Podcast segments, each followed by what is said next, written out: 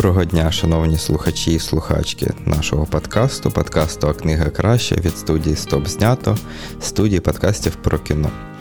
А, Отак тихенько, спокійно я вступив після нашої тихої мелодії е, з інтро. І сьогодні перед мікрофонами, як завжди, Паша Ковленка та Ілля Лук'яненка. Всім привіт! Будемо говорити про книги, про фільми і про те, власне, як вони пов'язані один з одним, власне, про екранізації. Сьогодні будемо говорити про книгу і про фільм, який свого часу наробили немало шуму, і який, власне, досі продовжує мати успіх, чим можна підтверджувати результати вашого опитування, тому що саме ви, наші слухачі, обрали для нас цю екранізацію серед решти варіантів, які ми вам запропонували. Вона набрала найбільше, причому так впевнено вирвалася вперед відносно інших своїх конкурентів.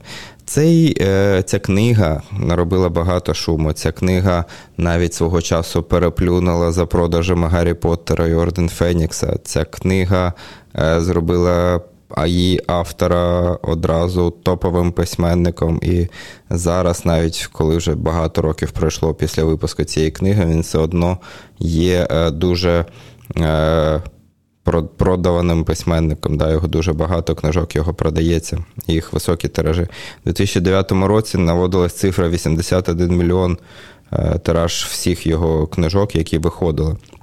Е, яка цифра зараз, ну важко уявити, тому що і досі продовжується екранізації, і досі продовжується цікавість до цього автора, і досі продовжується цікавість до твора, про який ми сьогодні будемо говорити. Це Е, Ден Браун, і це його книга Код да Вінчі, і це фільм е, Рона Ховарда, який так само називається Код да Вінчі. Ілля. Так. Це... Розказуй, бо я вже втомився. Скажи щось ти нам про книжку. Розкажи, mm-hmm. чому вона є таким великим соціокультурним феноменом, mm-hmm. чому вона свого часу наробила стільки шуму, чому багато аудиторії вона сподобалось, і чому знайшлося в неї багато критиків, які критикували її дуже часто. А я пропоную зайти трошки з іншого боку і спочатку розібратись, що таке конспірологія.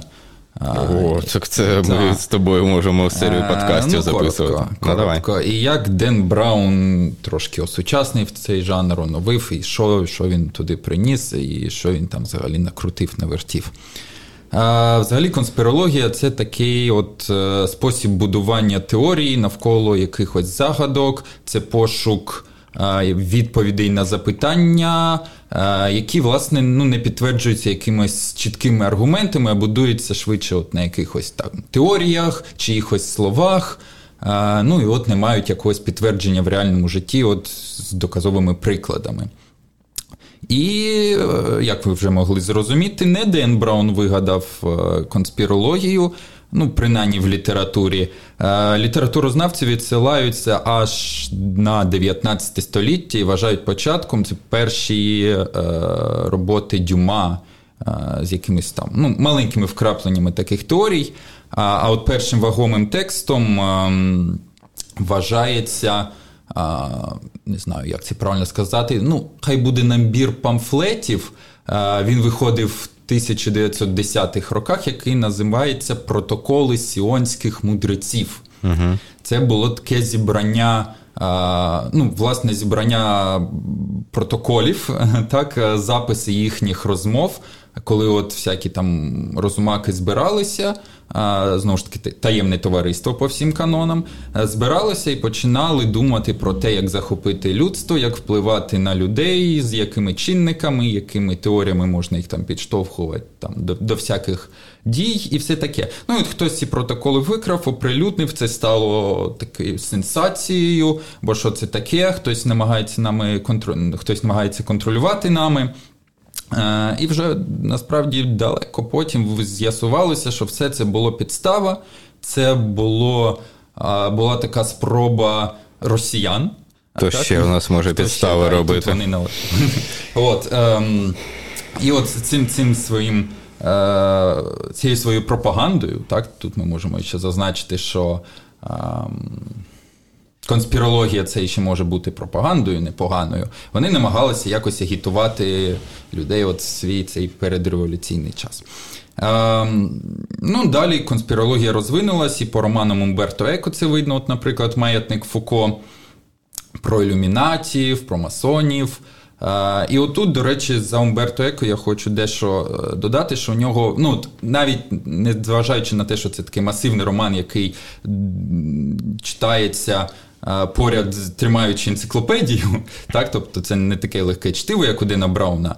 Все зводиться до того, що фінальним реченням він виводить е, такий рядок, навіть окремим абзацом виводить такий рядок, як ем, коли головні герої сидять на якомусь схилі і дивляться на місто, вони кажуть: подивись, як тут все прекрасно. Тобто тут ще треба зважати на те, що конспірологія це добре, правильно, да? там, добре будувати якісь теорії, добре розбиратися в чомусь, але не треба жити тільки там.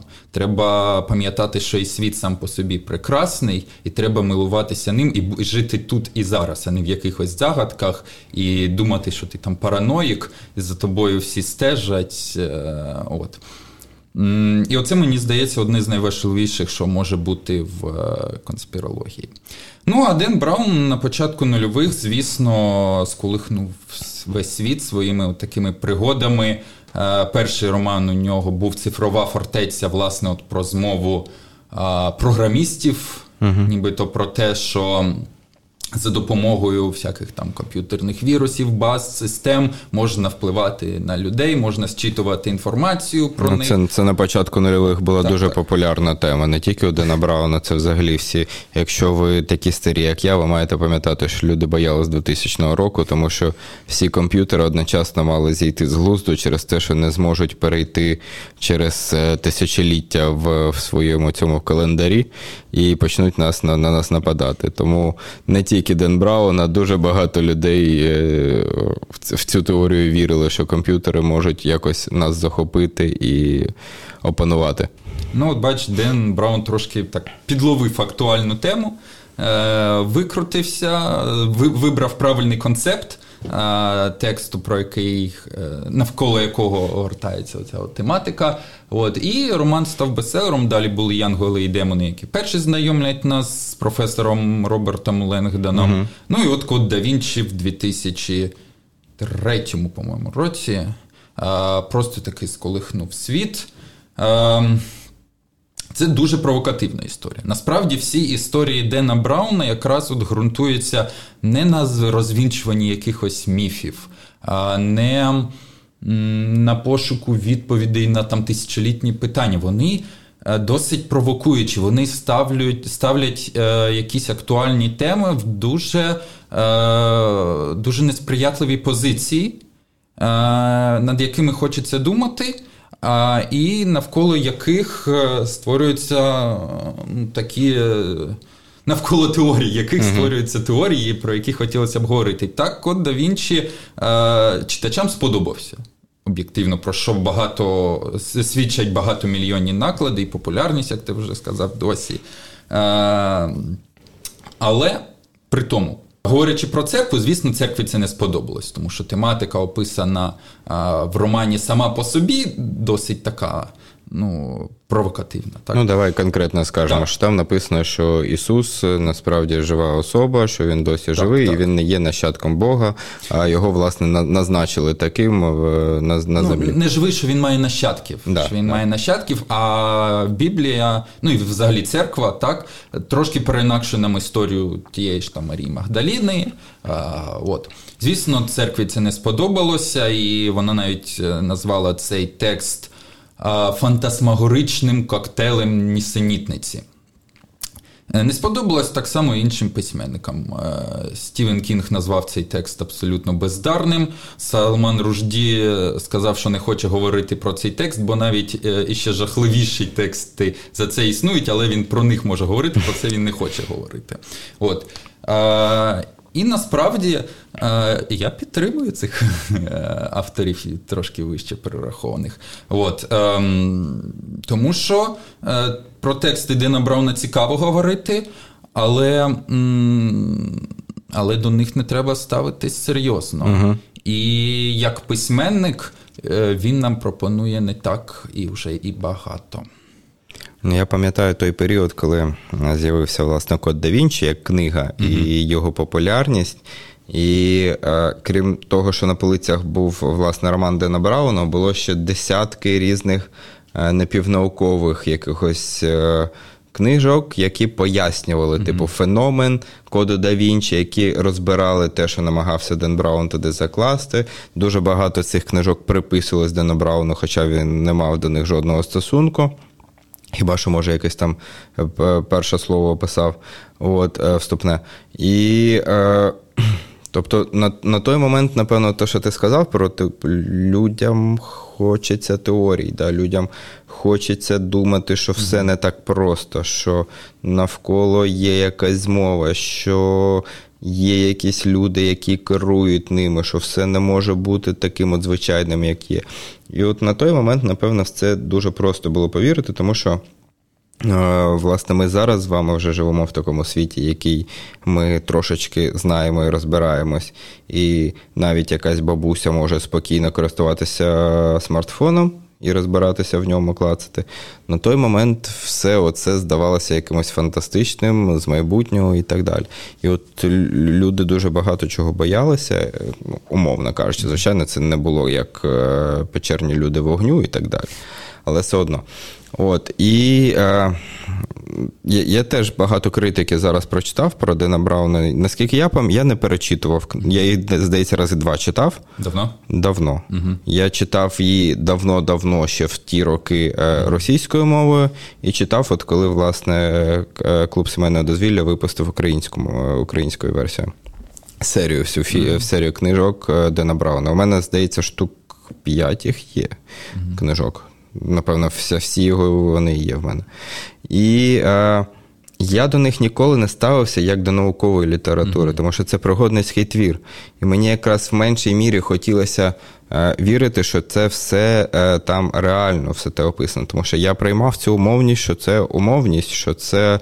Е, твір, що це придумала людина, як би могло бути. А от мені здається, і церква, і безліч критиків і всього намагалися шукати там якусь правду і намагалися. Навіть не так, напевне, не сам Ден Браун намагався показати, що він такий геніальний, розкрив все це. А люди, які це читали, приписували цю геніальність Дену Брауну. І йому, скажімо, напевно, вже доводилось або приймати це, або ухилятися від цього і так далі мені здається, найбільша претензія має бути до цього, що це не посібник, це не історична книга, це не підручник, це дійсно художній твір. Ми, е, коли дивимося Індіану Джонса, ми не кажемо, блін, що за фігня? Чому так? Чому це оце? Ми, коли дивимося зоряні війни, ми не кажемо, блін, та як так? Так не може бути. А а отут, от, е, через те, що тема така провокативна, і церква це величезна інстанція, яка об'єднує мільярди, напевно, мільярди, навіть не мільйони людей навколо себе. І е, саме через це, напевно, от е, у книги була така негативна критика мені, як як мені здається. При тому, що вона, я погоджуся з тобою, що вона не є надто високоінтелектуальною, вона не є надто важкою за написанням, а, але вона виконує свою головну функцію. Розважальну. Тобто це розважальна книга, це книга подорож, це книга пригода, це книга, яка містить там якихось твісти. Ну, скажімо так, це стандартний такий пригодницький детектив, де е, група людей розслідує щось, потрапляючи в певні пригоди, е, долаючи певні перешкоди, щоб в кінці прийти до чогось. Е, в цьому питанні в мене до книжки претензій немає, власне і до Дена Брауна. Ну тут правильно сказав, що не треба її сприймати серйозно. І, власне, сама конспірологія як така, вона покликана а, знаходити відповіді для тих людей, які не хочуть аж так глибоко занурюватися в історію. Їм легше от прочитати ну, умовно кажучи, код да Вінчі, так з'ясувати, е, що там було з Ісусом Христом, е, куди в які братства там належав Да Вінчі, Ньютон mm і інші.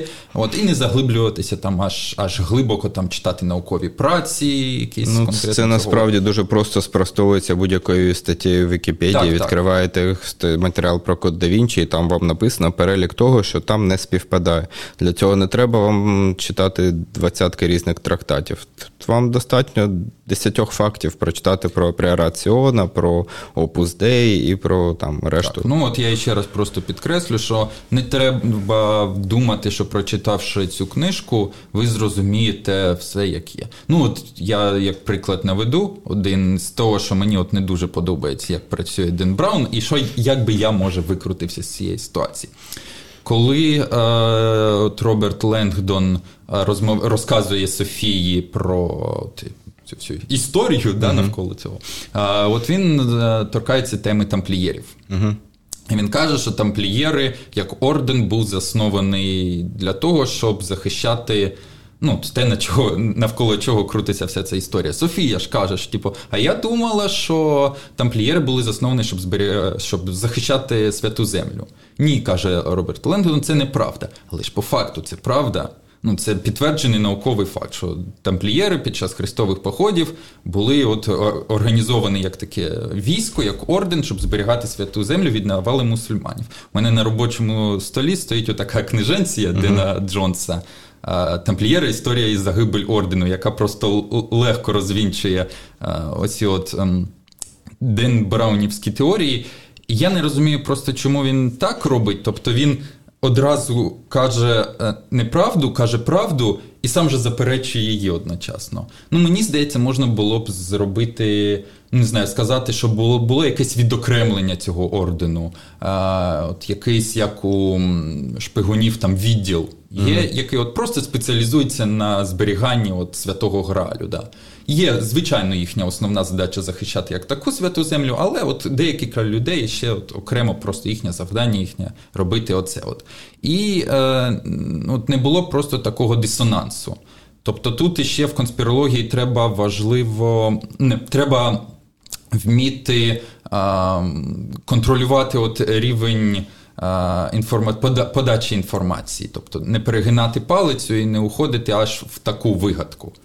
А от Мені здається, от в таких от моментах Ден Браун трошки дає слабину. Е, Я читав, м- я знаю, Кідрук не дуже любить письменник такий є, український Макс Кідрук, він не дуже любить Дена Брауна і любить писати якісь гнівні пости в його сторону.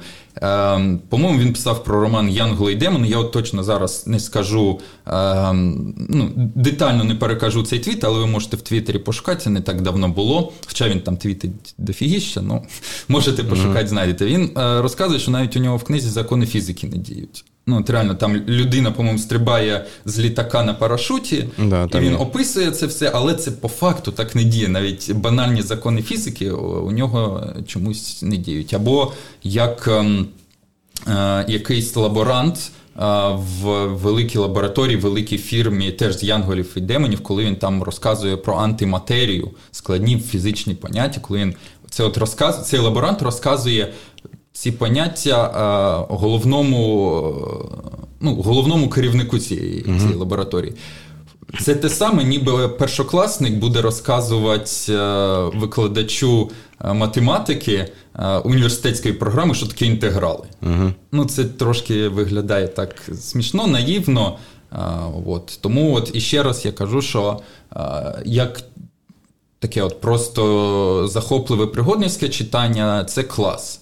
Але щоб е, розібратися в історії, розібратися в законах природи, про що пише Ден Браун, ну треба трошки е, детальніше. Ну так воно ж на це напевно і не претендує.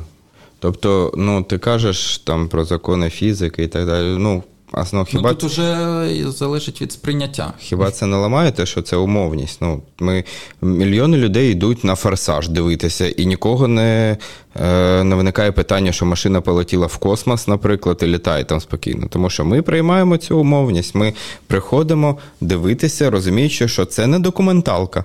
Так само, як і тут, ми беремо, е, ми розуміємо, ми ми ж не беремо казку дитячу і не кажемо, що за фігня, як це там в рукавичці вліз е, ведмідь, там вовк і, і лиса. Ми приймаємо цю умовність. Ну хіба це має е, нам розбивати прийняття самої книги, якщо там є щось не таке неймовірне? Ну, я думаю, Дену Брауну сподобалось би порівняння Кода да Вінчі з Форсажем. А, от. Ну, Просто мені здається, Код да Вінчі, та й взагалі Браун сам по собі, він позиціонується як ем, мистецтвознавець, як дослідник, як популяризатор.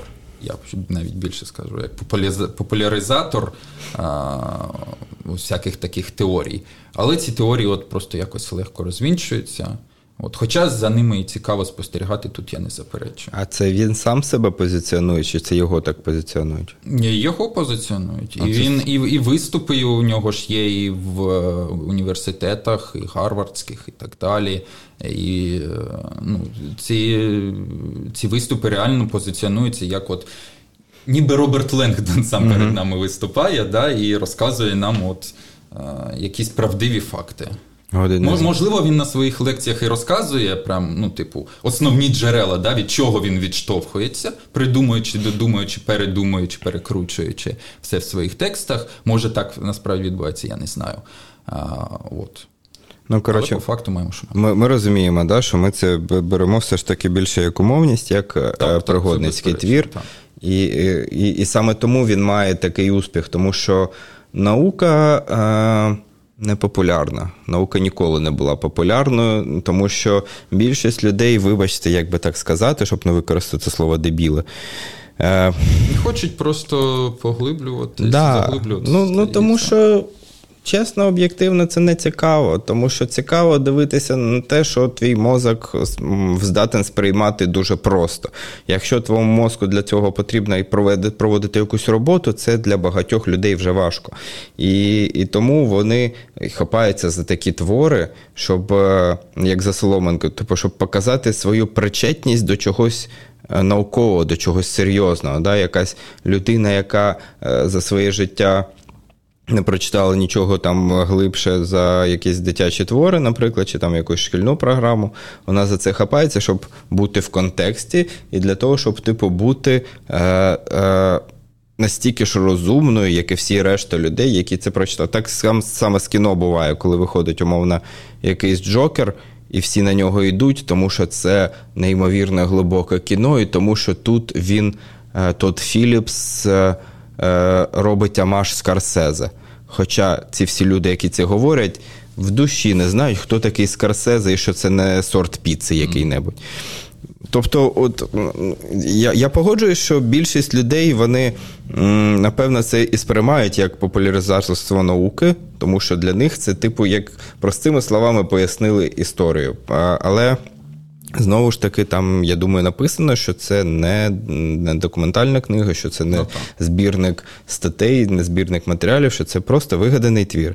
Так само, як у нас немає виникати питань до Гаррі Поттера, тому що Гаррі Поттер фантастичний світ, його вигадали. І те, що там так само люди з двома руками, однією головою, двома ногами, як в нашому світі, не означає, що все решта там має бути таке саме. А, Окей, ну а що що такий феномен? Тому що е, вийшла Янголи і демони до цього. Янголи і демони, які, до речі, мені більше подобаються і фільм, і книга, mm-hmm. ніж е, Код да Вінчі. Вони вийшли за кілька років до Кода да Вінчі. Чому саме е, він вистрілив? А перша пригода Роберта Лендона не стала настільки успішною, хоча потім вона теж була екранізована, але як друга частина mm-hmm. вже в, в фільмі. Так. Е, мені здається, просто код да Вінчі е, більш попсовий, можливо. Е, тобто, ну, тут він заграє з тими темами, які відомі ледь не кожному. Да? Це і ну, власне роботи Леонардо. Моналіза, таємна вечеря, Вітровянська людина. Так, знову ж таки, він тут о, о, крутиться навколо вже всім відомих фактів. Тобто він не не заходить кудись там uh-huh. далеко в дебрі е, робіт да Вінчі. Він поз, пропонує нам подивитися на роботи, які ми і так знаємо. Але він знову ж таки провокативно, дуже добре. От, Що я е, хотів похвалити Дена Брауна, так це те, що він добре придумує історії. От пише про них він не дуже, а придумає він їх справді дуже класно. І він пропонує дуже провокативні е, теорії от стосовно тієї ж чаші Гралю, що це не чаша, а людина.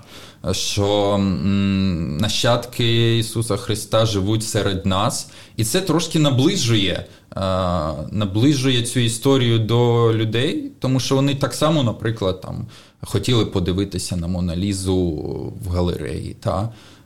Так само хотіли б там десь знайти на ній якийсь таємний підпис і самі заглибитися в цю історію. Ну а Янголи й демони це, от, окрім того, що там матерія, антиматерія, це ще і таємні братства, такі як там ілюмінати, масони, і це от потребує власне Знання. великих енциклопедичних знань.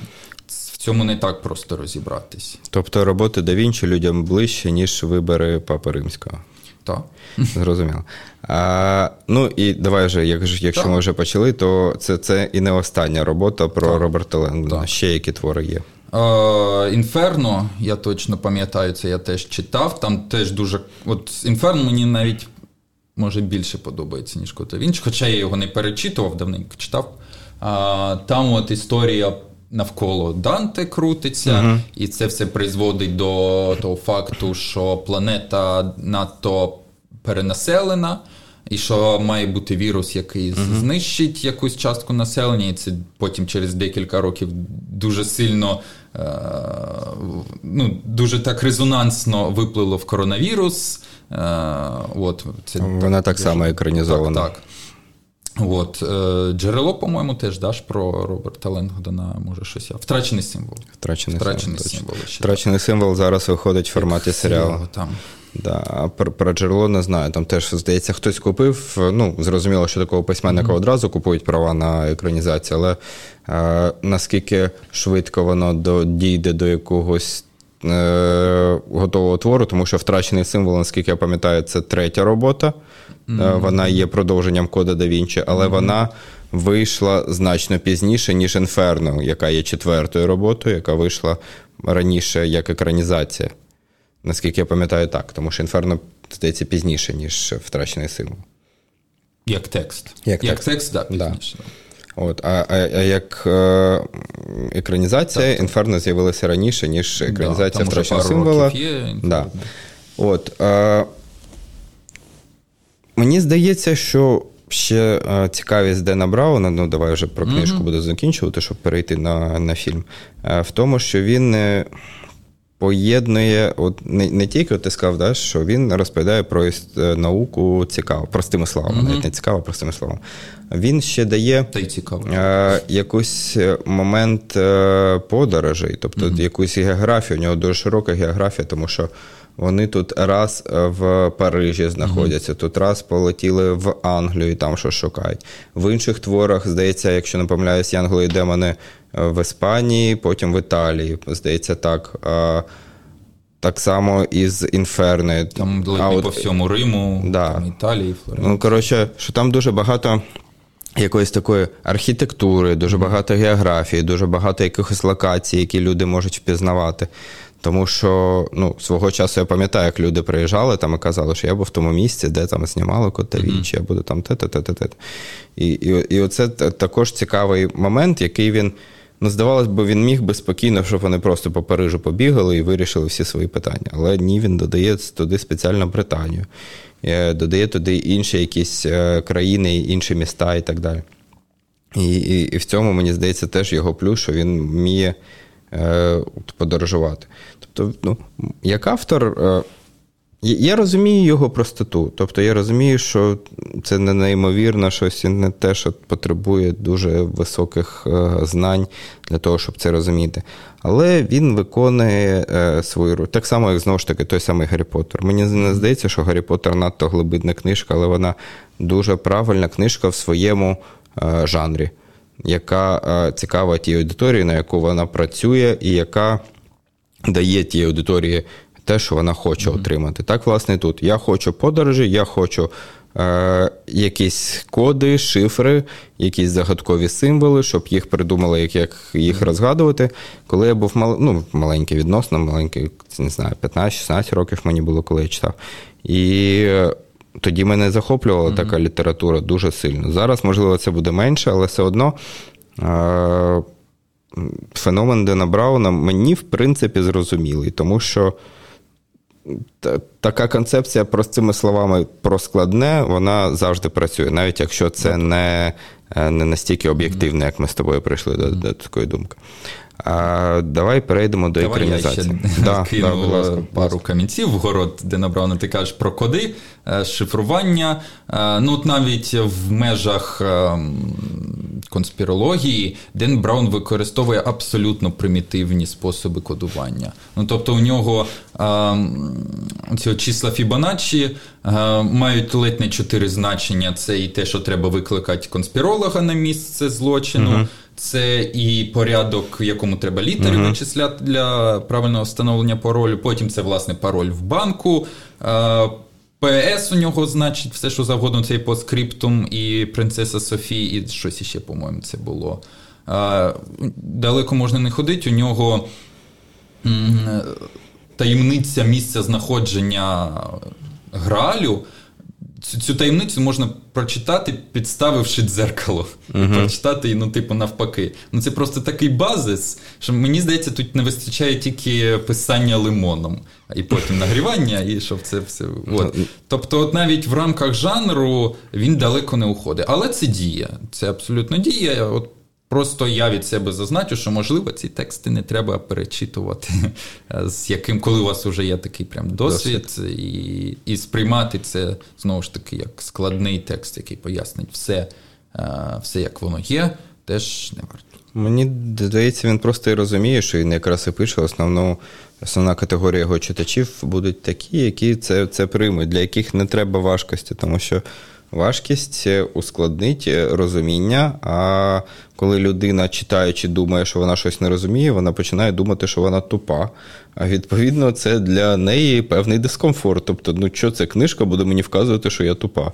А, І і тому, напевно, в, в цьому контексті Ден Браун правильно е, розкладає оці свою, цю свою мозаїчку і робить з неї е, такий цей е, кінцевий пазл якийсь. Я ще думаю, що ем, книжки, напевно, я, я чесно не згадаю взагалі. Ем, схоже щось. Не те, що схоже, чи був такий феномен для книжок, от такий прям глобальний після Дена Брауна. То Гаррі Поттер він же був, і ну зрозуміло, що останні... 50 відтінків. А, Ну так, да, напевно. Ну, Я думаю, що там величезна аудиторія, я не думаю, що така все одно велика. Не така. Тому там, що вона все одно. 50 мільйонів, я, по-моєму, дивився. Тому що вона все одно тобто, працює на половину населення, як не крути. Да? Тому що. Я думаю, якщо ви знайдете десяток чоловіків, які купили 50 відтінків сірого по всьому світі, то це буде досягненням великим. А так, я, і мені здається, що більше і не було такої такої прям знакової книжки. Ну, так, напевно. Були вагомі, були дуже да, рушійні, але ну, да, напевно, об'єктивно. Ну, у Кінга того ж самого було багато. Гра престолів, можливо, десь там, ну, на підступках, так, за сумарним тиражем. Джеймс Паттерсон найпродаваєміший письменник в світі, але він вояє, дай Боже, по декілька книжок на рік, тому це сумарний показник. Ну так, да, ти, ти все говориш сукупності, а це ми от, говоримо про одну та, книгу. Напевно, що після коду да нічого не було. А от схожого. Я от наперед трошки можу порадити, бо в кінці ми будемо радити тільки Дена Брауна. Є такий письменник, е, він у нас поки що, на жаль, не перекладений. Е, Ієн Пірс. Угу. Він пише от е, більш класичні детективні е, історії, але почитавши їх, можна щось і дізнатися реально з наукових фактів. От, Типу, почитайте там щось, і ви будете знати про ранню епоху відродження. Ну, от з 100% вкрапленнями. Ну, от не не буде потім виникати таке відчуття, що, типу, я щось дізнався, але це точно так воно було. Ні, там все от прям, угу. прям дуже добре. Ну, давай, щоб останню крапку так. поставити про книжку. Ми вже сказали, що видавали його видавництво клуб сімейного дозвілля. Mm-hmm. Розкажи, будь ласка, коли видавала, які ті тиражі, тому mm-hmm. що От зараз перед тобою лежить вже точно перевидання, mm-hmm. тому що в мене інша mm-hmm. обкладинка. Але це так само був клуб е, сімейного дозвілля. Так, ну е, перший переклад вийшов е, українською. Вийшов в 2006 році. Ну, я так думаю, інші тексти Брауна десь так само плюс-мінус рік. Тобто, от десь 2005-2006. Як в світі вийшов фільм, і в Україні Ден Браун почав говорити українською. Я так дивлюсь, коду да Вінчі це вже. Е, ну, як мінімум, шосте перевидання. Угу. Тобто ми бачимо, да, що якщо у нього є шосте видання, то так. успіх не спадає, не дивлячись на те, що. По суті, зараз ну будемо називати це франшизою. uh Зараз до неї не настільки прикута увага, і навіть той самий інферно, про який ми сказали, він доволі прохолодний якось пройшов в кінотеатрах, mm-hmm. його вже не дивилися. Ну і так само про втрачений символ, я думаю, для багатьох взагалі новина, що він екранізований в так. форматі серіалу. Ну та книжки насправді, по-моєму, сенсацією стають. Е, ну от я пам'ятаю, джерело я ще не читав, а от інферно, коли виходив, е, я пам'ятаю, що його прям важко було знайти. Я там ледь не кожного дня ходив в книгарню, шукаючи це інферно, і його якось постійно так розбирали. Тобто, от на рівні е, самих текстів Ден Браун досі популярний, е, досі читабельний. Ну і це радує насправді, тому що цей от потяг до е, мистецтвознавства, якого воно б там не було правильного, неправильного, він існує, і це добре. Це приємно. Якщо люди е, читають хоч щось, хай читають, mm. правильно. Тому що. Тому що да, не не будемо ми сподіватися, що вони будуть читати щось важке і щось е, високоелітарне. А, Звичайно, що успіх книги е, породив одразу екранізацію. Як ми вже сказали, спочатку вийшов код да Вінчі. Тобто угу. е, трошки поміняли історію, якщо послідовно в книгах йшла Янголи і демони, потім Код да Вінчі, потім втрачений символ, потім Інферно. То в книжка е, в екранізаціях це був е, Код да потім Янголи і демони, і потім через вже, здається, років 10 майже Інферно з'явився. Всюди виконавцем головної ролі був е, Том Хенкс, якого, власне. Я коли читав, я читав ще до екранізації першої, я не уявляв його саме Томом Хенксом. Ну, його таким зробили в фільмі, що, в принципі, мені здається, що він схожий на Роберта Леңдона. Але... Я просто дивився на фотку Дина Брауна і думав, що це. Да, да. Я от навіть коли е, до, до подкасту готувався, шукав всяке промо матеріали і на нього дивився. Ну, мені здається, що він з себе і писав, так. що він не хотів mm-hmm. бачити себе саме таким, такий цей піджачок, ця рубашечка під там блейзером mm-hmm. таким захованим і так далі. А, Стосовно самого фільму, е, він теж мав. Е, так само, як і книжка, досить провокативний прийом, тому що його е, є деякі країни, де його взагалі не випустили. Є деякі країни, які його обрізали. Останні власне сцени про про те, хто такий Христос по версії е, Брауна, власне. Е, є країни, де його бойкотували, власне, церкви і так далі. В Україні він так само виходив не так просто. Були організації церковні різні, які бойкотували. В різних сусідніх країнах він взагалі не виходив і знімався там з прокату. От, Тобто до неї так само була прикута увага, і, ну, напевно мені все ж таки текст подобається більше, ніж е, картина, тому що картина для мене не працює до кінця. Мені її дуже не цікаво дивитися після другого акту, тому що mm-hmm. вона вже. Ну, здається, просто вичавлює, просто хоче е, розказати те, що в книзі розказано цікавіше. От Саме от моменти, напевно, коли вже зникає Сайлас, mm-hmm. моменти, коли е, вони вже переміщаються в Британію, вони якось стають нуднішими. І особливо та фінальні сцени, де все вже закінчилося. Він все одно далі ходить і шукає цю е, могилу, де похоронена Марія Магдалена. Тобто. От, Оце все е, воно дуже в фільмі якось див, виглядає, ну, скажімо так, для вибагливого глядача, напевно, нудновато і довго. Для середньостатистичного, я думаю, нормально. Тому що Трон Ховард, він, власне, е, мені здається, дуже вдалий е, варіант для екранізації Дена Брауна, тому що е, Ден Браун оповідач uh і Рон Ховард оповідач. Він вміє цю історію розповідати технічно правильно. Тобто там нема того, щоб ти дивився і бачив щось в цьому фільмі новаторське. Ну, звичайно, цього немає. Але те, що він послідовно розповідає тобі всю історію, тобі плюс-мінус зрозуміло все, хоча там є деякі моменти. От е, момент з його клаустрофобії якось дуже uh-huh, uh-huh. дивно показаний в фільмі. Тобто ми це не розуміємо буквально там до фінальних сцен, коли він це проговорює словами десь. А, Хоча в книзі я пам'ятаю, що цим виділено ну, дуже активно. Ду, ду, ду, да. От, а е, ну, а багато чому фільм працює знову ж таки через цю географію, яку ми тепер бачимо. Ми бачимо з вами і Лувр, ми бачимо і різні площі, ми бачимо красиві церкви різноманітні. І і це е, ну, дуже візуально і естетично гарно і красиво. Те, що знову ж таки, скажімо, така подорож, не встаючи з кроваті, з ліжка, з дивана, де ви там це дивитесь.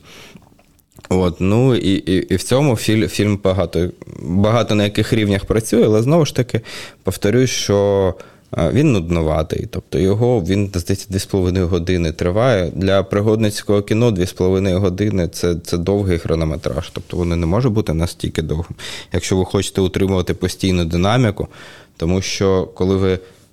У вас динаміка, динаміка, динаміка, а третій акт ви робите навпаки не динамічним, то тут трошки якось вже будь-який глядач він засумує і йому це здасться не настільки цікаво. Плюс, от мені здається, ну знову ми беремо до уваги можливості технічні того часу. Зараз, мені здається, більше можна було б оцих всяких ем, його роздумів продемонструвати, візуалізувати. Тому що ну, ми бачимо, коли там текст виділяється, якісь слова, коли він намагається скласти в правильній послідовності. Ми бачимо там цифри, які загораються, бачимо, як він там флешбеки якісь в голові продумає. Але е, насправді це теж спроба, спроба екранізувати те, як це в книжці відбувається. Але е, в кіно на той час це так так собі працює, чесно mm-hmm. кажучи. Ні, ну так, картинка красива, і на таку картинку приємно дивитись, навіть якщо там сюжету не буде, просто Актори чудові. А набір акторів там, ну. І Хенкс, і да. Жан Рено, і е, Одрі Тоту, і. Маккелен, ну, да. Да, Єн Маккелен. Дійсно. Хоча там знову ж таки могло бути купа інших варіантів, і по суті, на роль, яку зіграла на, на, на роль Софі, претендувала майже будь-яка французька акторка. Там всі, uh всі, кого згадаєте, вони там були в переліку. А, ну от, а, а Том Хенкс був давно підписаний на це, на цей проект. Чомусь саме хотіли бачити Тома Хенкса в головній ролі. І Е, ну, не найкраща роль. Так я, я, власне, казав, що у нього і Форест Гамп не найкраща роль, да, Шкод да Вінчі, так тим паче. А у мене на кінець буде стосовно цього. Ні, я хочу ще сказати, що ну, об'єктивно ця історія бере от, е, бере увагу, да, бере е, глядача своїм оцим от посилом, своєю таємницею. І коли ця таємниця вже стає розгаданою в книжці, звісно, по колу дивитися і по-іншому. По другому разу в фільмі, ну тут хочеш, не хочеш, буде нуднувато. Тут просто сидиш, насолоджуєшся історією, насолоджуєшся історією, яка розгортається от просто на очах, як тобі її показують, а показують її ну, все ж таки непогано. Е, не ідеально, але от непогано насолоджуєшся картинкою. Е, от. Ну і для пересічного е, глядача так, це досить непогано, і тим паче для тих, хто не знайомий з книжкою, то це взагалі, напевно, бом. Я не можу згадати, але ж в книзі є романтична лінія да, між Лендоном і Софі. Ну, така дуже натягнута. Вона там в кінці трошки більш-менш так, типу, до чогось там зводиться, що що у них там нібито наступного разу, коли вони зустрінуться, буде побачення. Ну і все на цьому. Да. Все. Тому що в, в фільмі цього взагалі немає. Тобто вони просто. Люди, які разом знаходяться і виконують там ну, різні завдання. Я не дуже розумію, для чого Браун це придумав. Ну, най буде. Най так буде. це це Джеймса Бондовське таке. Він же ж ну, ми ж сказали, так. що він хоче okay. сам себе уявляти на цій ролі. В нього. Я точно пам'ятаю, що в Янголах і Демонах в нього є любовний інтерес, uh-huh. і точно в нього є в чи в символі, чи в інферно любовний інтерес. І кожного разу він змінюється. Типу, ну це ж це ж круто, коли ти науковець, такий рок стар, що можеш собі міняти кожного разу е, не, не те, що партнерок, а супутниць е, в своїх пригодах. Ну, це це, це такий собі Індіана Джонс сучасний, в, в, який ходить без хлеста і без шляпи. Зняв його Рон Ховард, як я сказав, дійсно, Рон Ховард є класним оповідачем. У Рона Ховарда багато таких робіт, де він вміє це е, історії розказувати послідовно. І тут, власне, те, що він настільки хворів цією книгою, що він е, навіть погодився на третю картину, коли вже друга мала uh-huh. такий посередній успіх. Перша зустрічала критику, але е, серед е, глядачів вона подобалась. Тобто там, здається, 750 мільйонів при 125 бюджеті. Це це неймовірний успіх. Це досі найкасовіший фільм Тома Хенкса. Ну, зрозуміло, Том Хенкс не грає в всяких там аватарах і mm-hmm. месниках, тому він навряд чи колись отримає ще найбільш касовий фільм, ніж цей.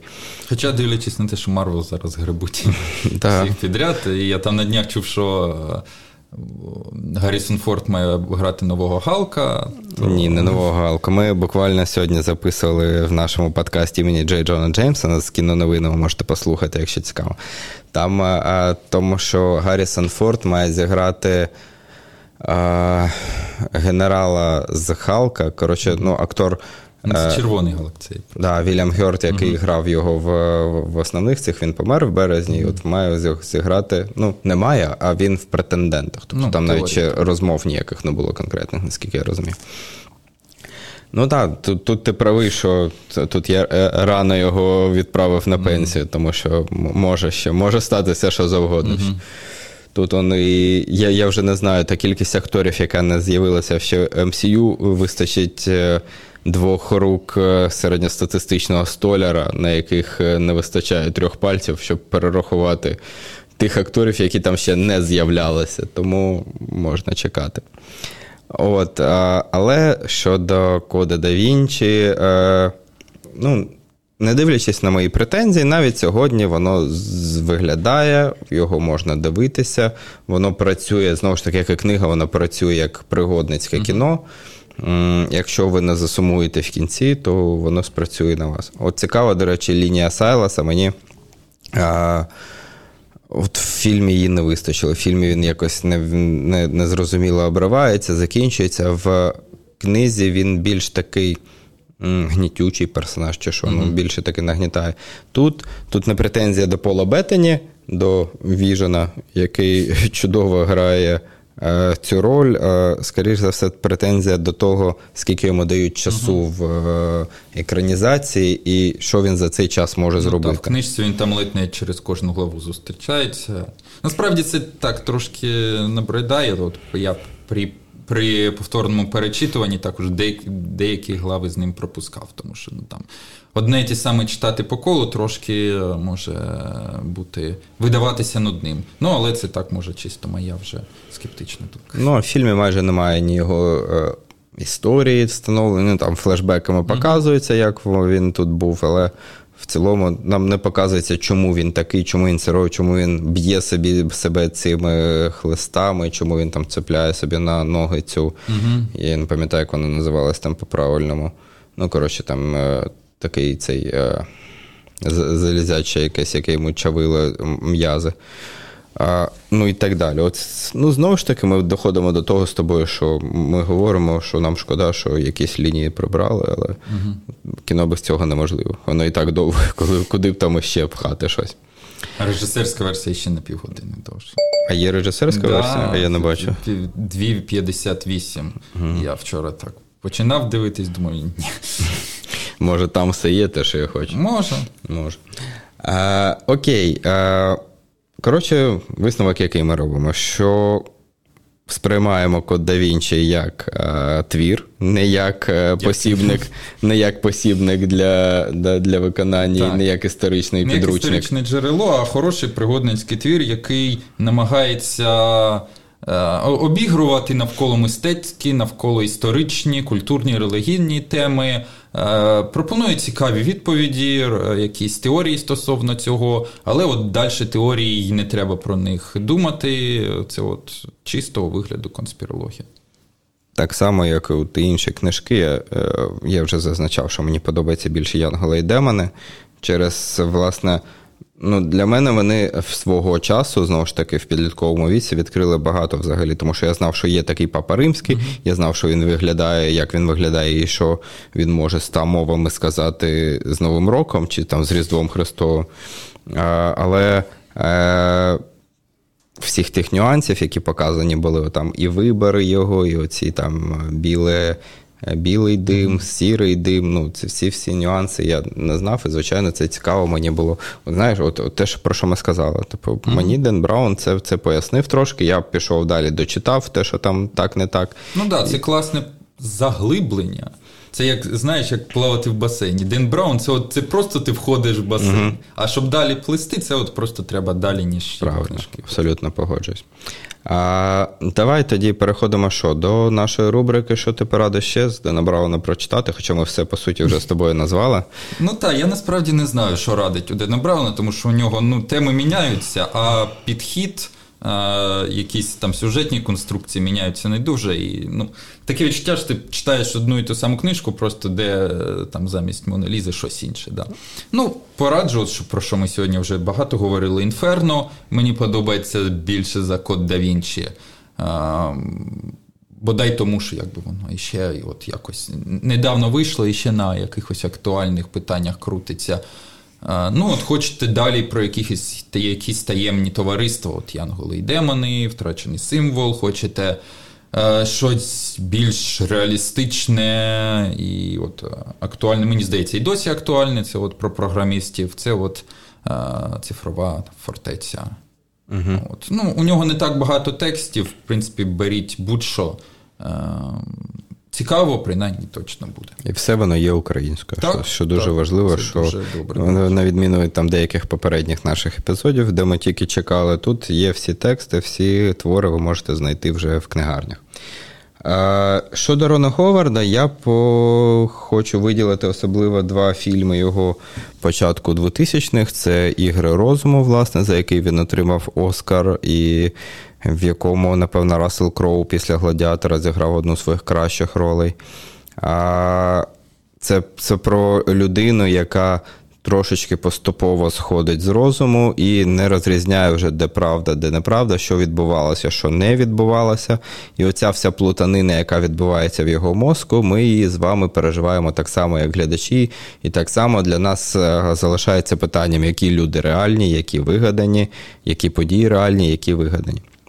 Після того, власне, у 2005 році він знову повторно працює з Расселом Кроу над е, Е, фільмом, який називається Синдерела Мен. В українському прокаті його чомусь переклали як Нокдаун.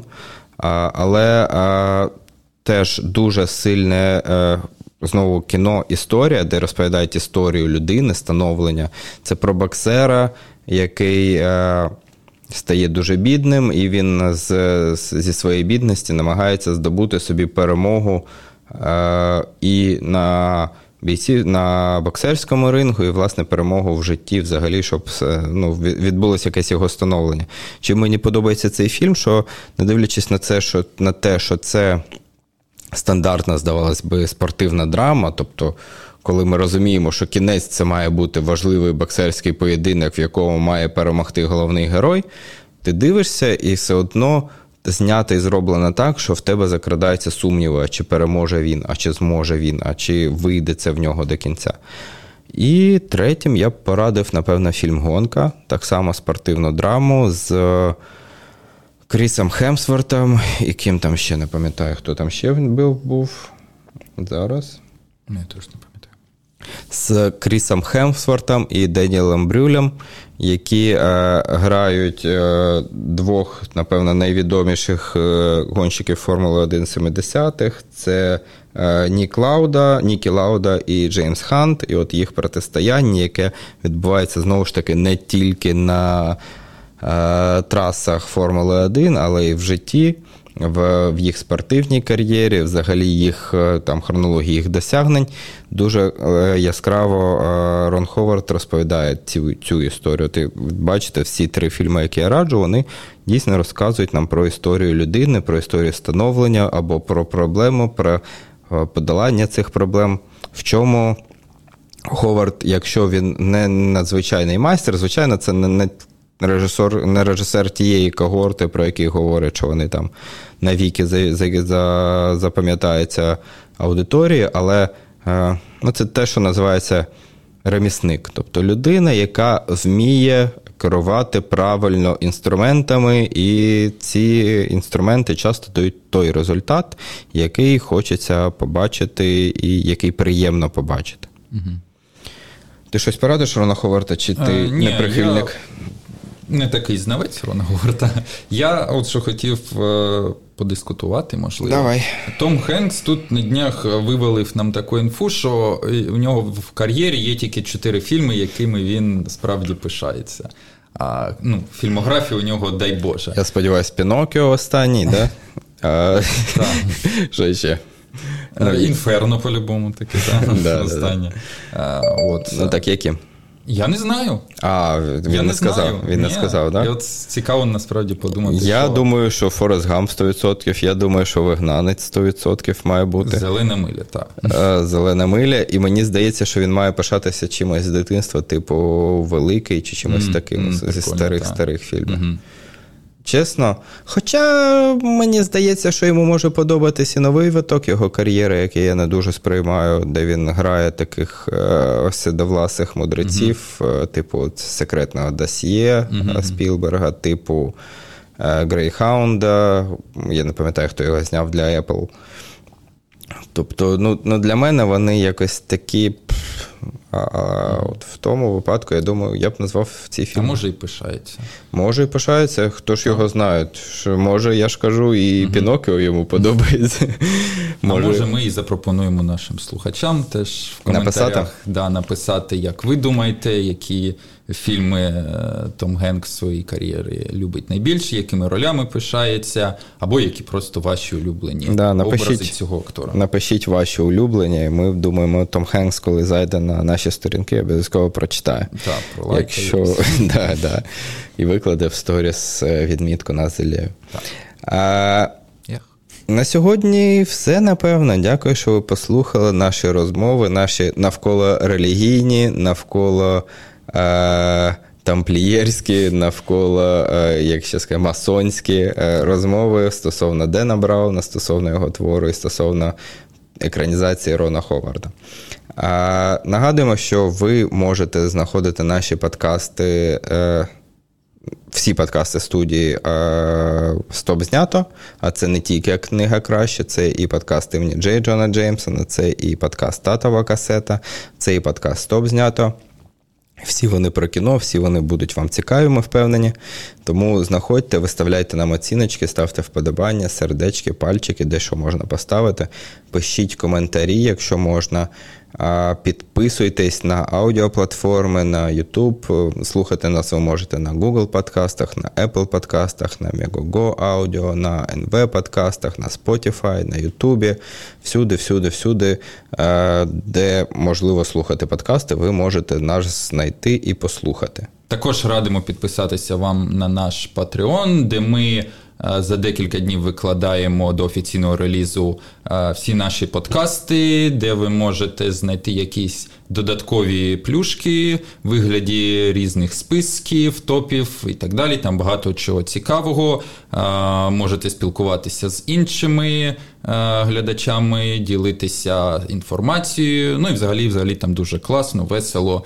Тому приєднуйтесь. Тож варто зазначити, що всі кошти, які ми отримуємо з Патреону, ми передаємо у фонд Збройних сил України, які сприяють е, нищенню орків і звільненню наших українських територій, і взагалі щасливому спокійному життю. Тому давайте пришвидшувати цей процес разом, е, щоб все налагодилось якомога швидше. Е, і всякої, і всякої нелюді стало поменше. Абсолютно вірно. Не забувайте, що Е, перемогти в цій війні ми можемо тільки загальними зусиллями. Не обов'язково це робити через наш Патреон, але обов'язково це робити взагалі. Е, підтримуйте армію, підтримуйте волонтерів, підтримуйте е, людей, які щось роблять важливе для нашої країни. І е, таким чином ми зможемо дуже швидко вже святкувати нашу перемогу, ми, в яку ми всі віримо і яку ми всі чекаємо. Дякую, що сьогодні були з нами. Дякую, що послухали. Читайте класні книжки, дивіться якісне кіно і слухайте якісні подкасти, як, наприклад, подкаст та книга краще. На сьогодні все. До побачення. До нових зустрічей.